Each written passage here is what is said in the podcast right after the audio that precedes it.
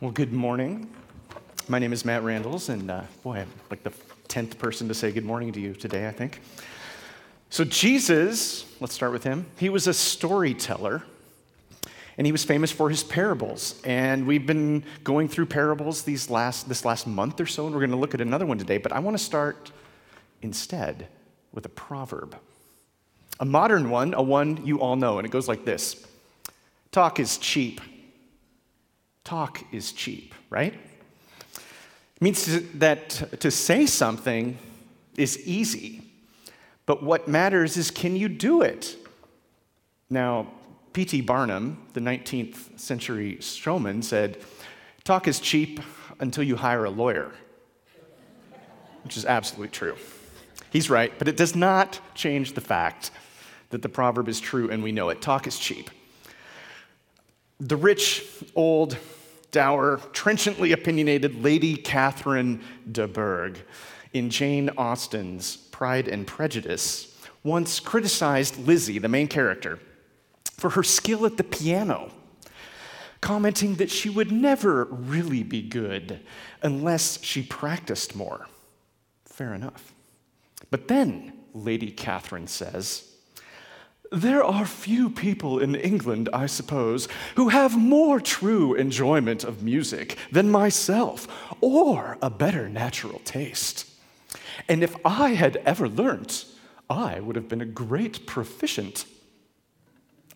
Oh, really? Well, talk is cheap, Lady Catherine. Put your money where your mouth is. You gotta walk the talk. You better practice what you preach. What about this one? Actions. Actions speak louder than words. Yeah, you all know that. The book of James puts it like this: "Show me your faith without deeds, and I will show you my faith by my deeds." He even says, "Faith by itself, if it is not accompanied by action, is dead." Now that tends to freak us out, because we're saved by grace, right? We're sinners. We're not perfect. There's no way to earn God's favor. We need grace. We need forgiveness. We need mercy. Faith is our only hope, right? Absolutely. So what are we to do? What are we to believe? If faith without deeds is dead, as James says, if we don't always back up our words with our actions, are we doomed? Because I don't know about you, but my actions do not always back up my words. Paul says it like this: "For I have the desire to do what is good, but I cannot carry it out. For I do not do the good I want to do, but the evil I do not want to do, this I keep on doing. Although I want to do good, evil is right there with me. For in my inner being I delight in God's law, but I see another law at work in me, waging war against the law of my mind and making me a prisoner of the law of sin at work in me. What a wretched man I am." Can you relate to that at all? I sure can. Jesus has a lot to, to say to us about what we say and what we do and how those things line up or how they don't. And today we're going to look at one of his parables about a father and two sons, but it might not be the parable you're thinking of.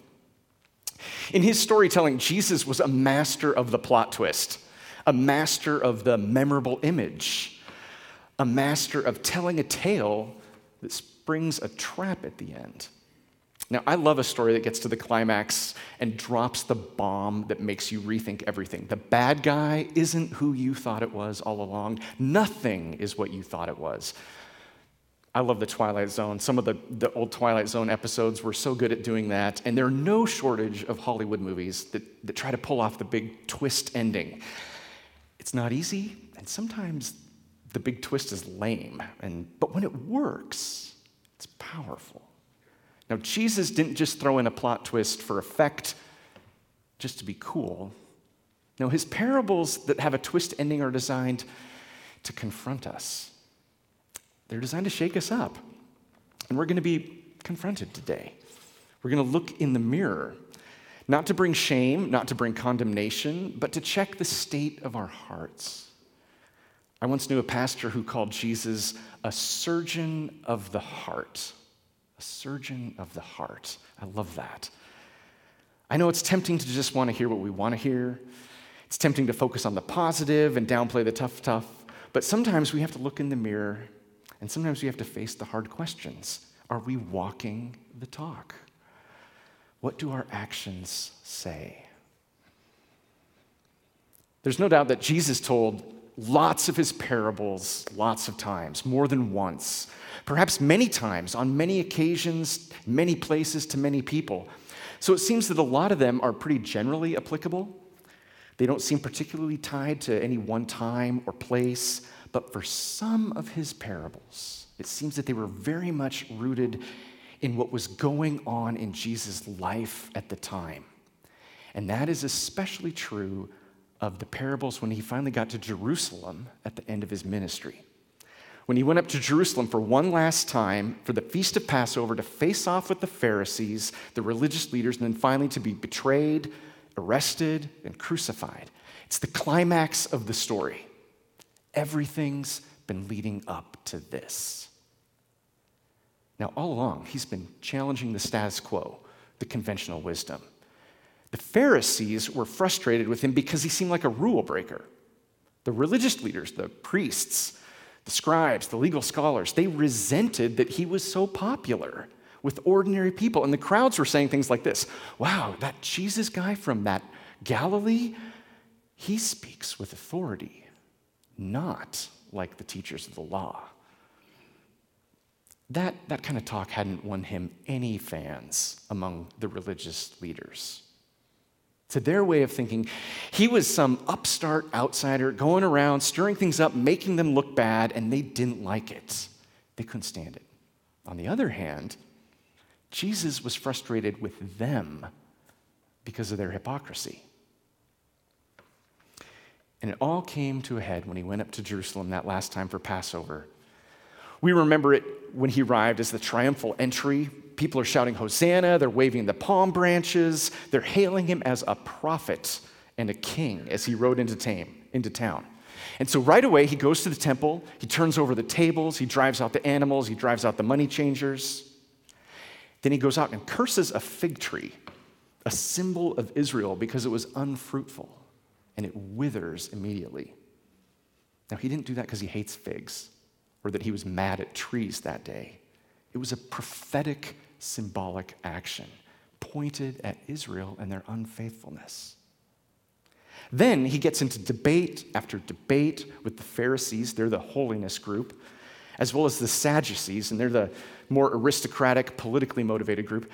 And then finally, in this brutal chapter, Matthew twenty-three, he publicly denounces those religious leaders who had been fretting and fuming and plotting against him from the beginning of the gospel till now.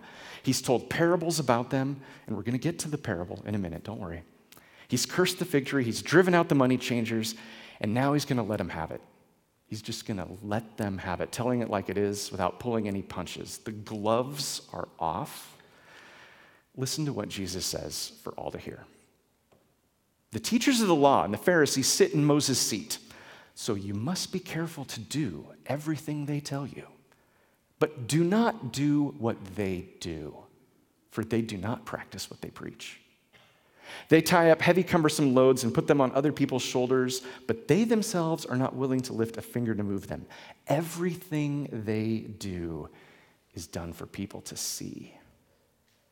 Now, if you remember from the Sermon on the Mount at the beginning of the Gospel of Matthew, he's been saying this from the start. Don't do your good deeds just to be seen. He says, when you give, don't make a big deal out of it. When you pray, go pray in your closet, not on the street corner. When you fast, don't look miserable to show everyone how devout you are. Just go about your day without making a big deal about things. Of course, sometimes we flip this on its head, and some people think that if you're fasting and you tell someone that you've magically destroyed the power of the fasting. Or they think that when it comes to giving, everything must be done absolutely super secretly between you and God alone, and if you ever talk about it to anyone, then you will negate your treasure in heaven. Jesus' point is this: don't be a spiritual show-off. and don't be a hypocrite. That's what he's saying. Now, Jesus isn't done with the Pharisees in chapter twenty-three. He has a lot more to say. I'm just going to give you a couple more of his zingers. He says, "Woe to you, teachers of the law and Pharisees, you hypocrites. You travel over land and sea to win a single comfort, and when you have succeeded, you make them twice as much a child of hell as you are." He says, "Woe to you, blind guides. You say, if anyone swears by the temple, it means nothing, but if you swear by the gold of the temple, then you're bound by that oath. You blind fools. Which is greater, the gold or the temple that makes the gold sacred?" That was exactly another thing he talked about in the Sermon on the Mount. I'm telling you, the Sermon on the Mount sets the tone for the whole gospel. One more. No, two more. Three more? Okay. "Woe to you, teachers of the law and Pharisees, you hypocrites. You give a tenth of your spices, mint, dill, and cumin, but you have neglected the more important matters of the law, justice, mercy, and faithfulness.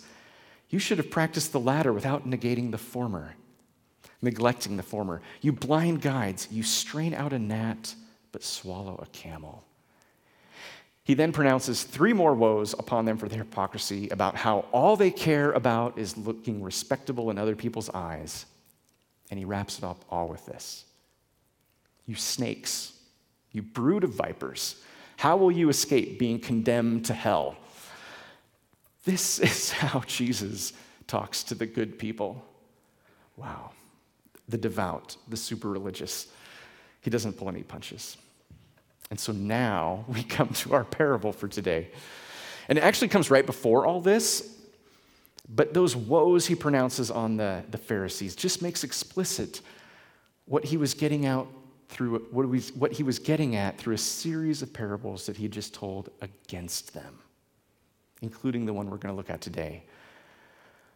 So with all of this ringing in our ears, let's get to today's parable. Listen to what Jesus says. "What do you think? There was a man who had two sons. He went to the first and said, 'Son, go and work today in the vineyard.' 'I will not,' he answered, but later he changed his mind and went. Then the father went to the other son and said the same thing. He answered, 'I will, sir,' but he did not go. Which of the two did what his father wanted?" "The first," they answered. That's the chief priests and elders of the people. Jesus said to them, "Truly I tell you, the tax collectors and prostitutes are entering the kingdom of God ahead of you. For John, John the Baptist, came to show you the way of righteousness, and you did not believe him, but the tax collectors and prostitutes did. And even after you saw this, you did not repent and believe him." Now, we don't always think of Jesus as a prophet, but the people of Israel sure did. Again and again, we're told how they saw him as a prophet and how the religious leaders knew that, and they were frustrated in their wish to be rid of him. It seems they wanted to arrest Jesus way before they finally did, but they held back because the people revered him as a prophet. And not just any prophet, but the ultimate prophet that the scriptures foretold, and they were right. Now, we tend to think that because we know Jesus is the Son of God, that he's divine, that it's too small a thing to think of him as merely a prophet, but he was a prophet, and he did things a prophet did. Jesus predicted things to come. He condemned just injustice and sin and hypocrisy. He told stories to get his point across, just like Isaiah and Jeremiah and Ezekiel. He even dramatized things to make his point, like cursing the fig tree or when he washed his disciples' feet. Those were prophetic actions. He was a prophet. And one of the most next-level things a prophet could do, a real prophet, like power move, was to give their opponent some rope and then let them hang themselves with it. Okay, back in the day, Perry Mason, I know this is really old, but Perry Mason, long ago, he was this lawyer on T V. I know like three of you remember him. But he he was a lawyer, and he had the moves of a prophet. He was always getting some bad guy to crack on the witness stand and confess to his crimes right there in front of everyone. I actually was at a court proceeding once, and I saw a lawyer try to do this, and he totally failed. It totally didn't work, and the judge reprimanded him. But Perry Mason, he did it every week. Or there's Captain Kirk. I know this is another old one. He had these prophet moves too. I loved it when he would talk to some all-powerful computer that was threatening to kill everyone. Kirk would just talk to it, point out how it was flawed in its thinking, and then the computer or alien robot or whatever would melt down, catch on fire, or just blow up. He did that four or five times. That never works with my computer.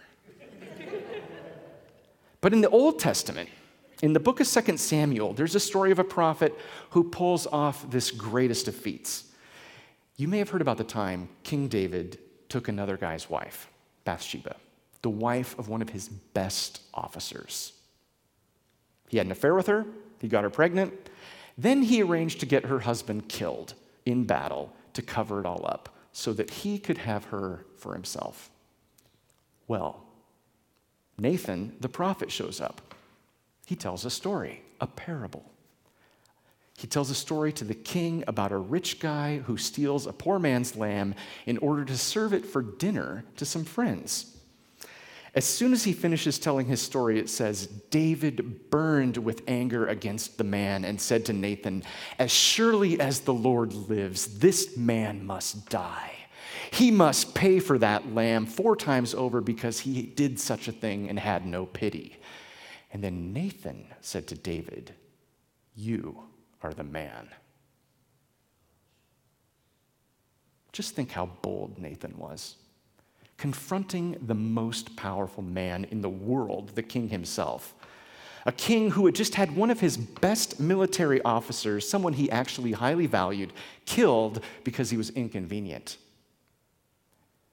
It's likely that the king was surrounded by advisors and attendants and palace guards, and Nathan the prophet walks right into the middle of this potentially hazardous situation, but it is he who traps the king. Nathan then goes on to describe in detail all the calamity that God was going to bring upon David and his house. And what does David do next? If he didn't hesitate to get rid of a military leader he highly valued, would he think twice about getting rid of this troublesome prophet? That's not what happened at all, though. Instead, we're told, then David said to Nathan, "I have sinned against the Lord." David was contrite. He was repentant. He owned up to his sin, and David was not only a king, he was a psalmist. And so we have Psalm fifty-one. Which was composed in the wake of his sin. It was inspired by Nathan confronting him. David says, "Have mercy on me, O God, according to your unfailing love. According to your great compassion, blot out my transgression. Wash away all my iniquity and cleanse me from my sin. For I know my transgression, and my sin is always before me. Against you, you only have I sinned, and done what is evil in your sight." Now, there's more to the psalm. There's a lot more to this story, but this much is especially important for us here. After David owned up to his sin, what happened next? Nathan said to him, "The Lord has taken away your sin. You are not going to die." Nathan the prophet trapped King David with his story of the rich man who stole the lamb, and David walked right into it. Nathan handed him a noose, and David put it right around his own neck. But David repented, and he was set free. Nathan didn't trap him in order to destroy him. David was trapped and his sin exposed so he might be set free. What about the trap that Jesus laid? The Pharisees and the Sadducees and the priests and the scribes and the teachers of the law were all looking for ways to trap him, to catch him in breaking the law of Moses, to expose Jesus as a fraud. Anything to get rid of him. Instead, Jesus traps them. He tells the story of two sons, one who says he'll do his father's will but doesn't, and one who says he won't but then does. Yeah, it's a story about keeping your word. It's about how actions speak louder than words, and it's fine as far as it goes, but there's more to it than that. Nathan led King David right into condemning the rich man who stole the lamb, and then declared, "You are the man." Jesus does the same thing. He says, you religious leaders, you so-called good people, you are the son who says, yes, Father, I'll do what you wish, but then you don't. And those heathens you look down on, the cheating, corrupt tax collectors and the hookers, they're the son who says he won't do his father's will, but then he does. Listen again to how Jesus wraps up the parable. This is one of the most pointed endings to any of his parables. He says, truly I tell you, the tax collectors and the prostitutes are entering the kingdom of God ahead of you. For John came to show you the way of righteousness, and you did not believe him. You're the son who says you would, but then you didn't. But the tax collectors and the prostitutes did. They're the son who said no, but then changed his mind and actually did what his father wanted. And even after you saw this, you still did not repent and believe him. Actions speak louder than words. Talk is cheap. Faith that doesn't lead to action, faith that doesn't have any bearing on how you actually live, isn't real faith at all. Our denomination, the Evangelical Covenant Church, is almost one hundred forty years old.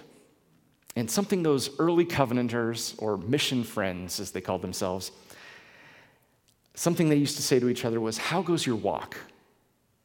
How goes your walk? Not, how goes your belief? Because the life of faith isn't just a checklist of beliefs, and it's not static. Sometimes it's wonderful. You're making great strides. Everything is going right. The Lord is revealing things to you, challenging you, inspiring you, opening up possibilities. You're on fire. Everything is awesome. And sometimes your walk, your life of faith, feels like a slog. Sometimes it feels like you're standing still. Sometimes it feels like you're going backwards. Sometimes it feels like you've fallen on your face. How goes your walk? How goes your walk?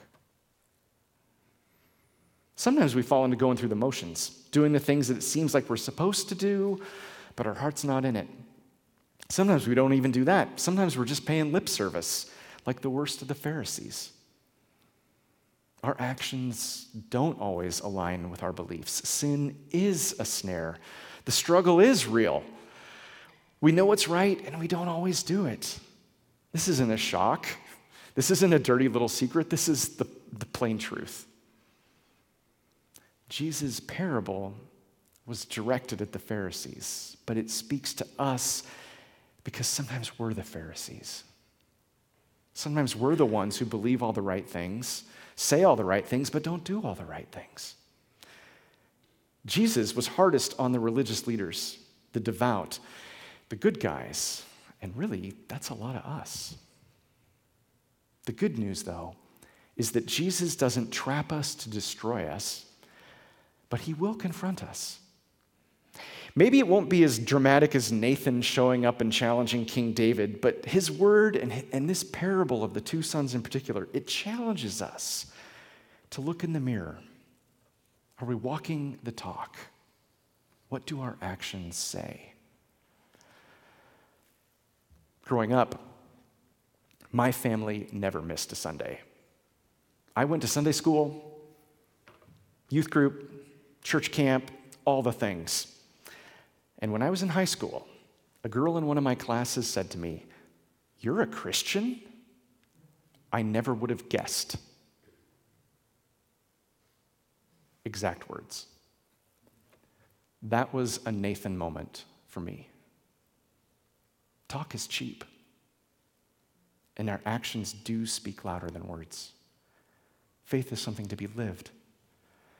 Paul, who talked about the struggle to do what is right and how we easily fall into the snare of doing what we hate, he knew this, and he also said this, "For it is by grace you have been saved, through faith.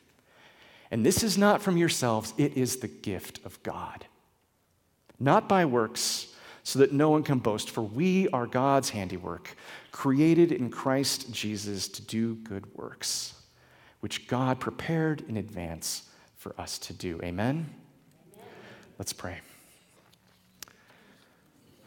Lord God, have mercy on us. Have mercy on me according to your unfailing love. According to your great compassion, blot out our transgressions. For our sin is always before us. Against you and you only have we sinned, have I sinned, and done what is evil in your sight. Have mercy, Lord. Lead us in the way everlasting. Lord, we want to do what is right. We want to live according to our words, and we do not always do it. Have mercy, Lord. Have mercy on us. Lead us in the way everlasting. And Jesus, we pray this in your loving, precious, holy name. Amen.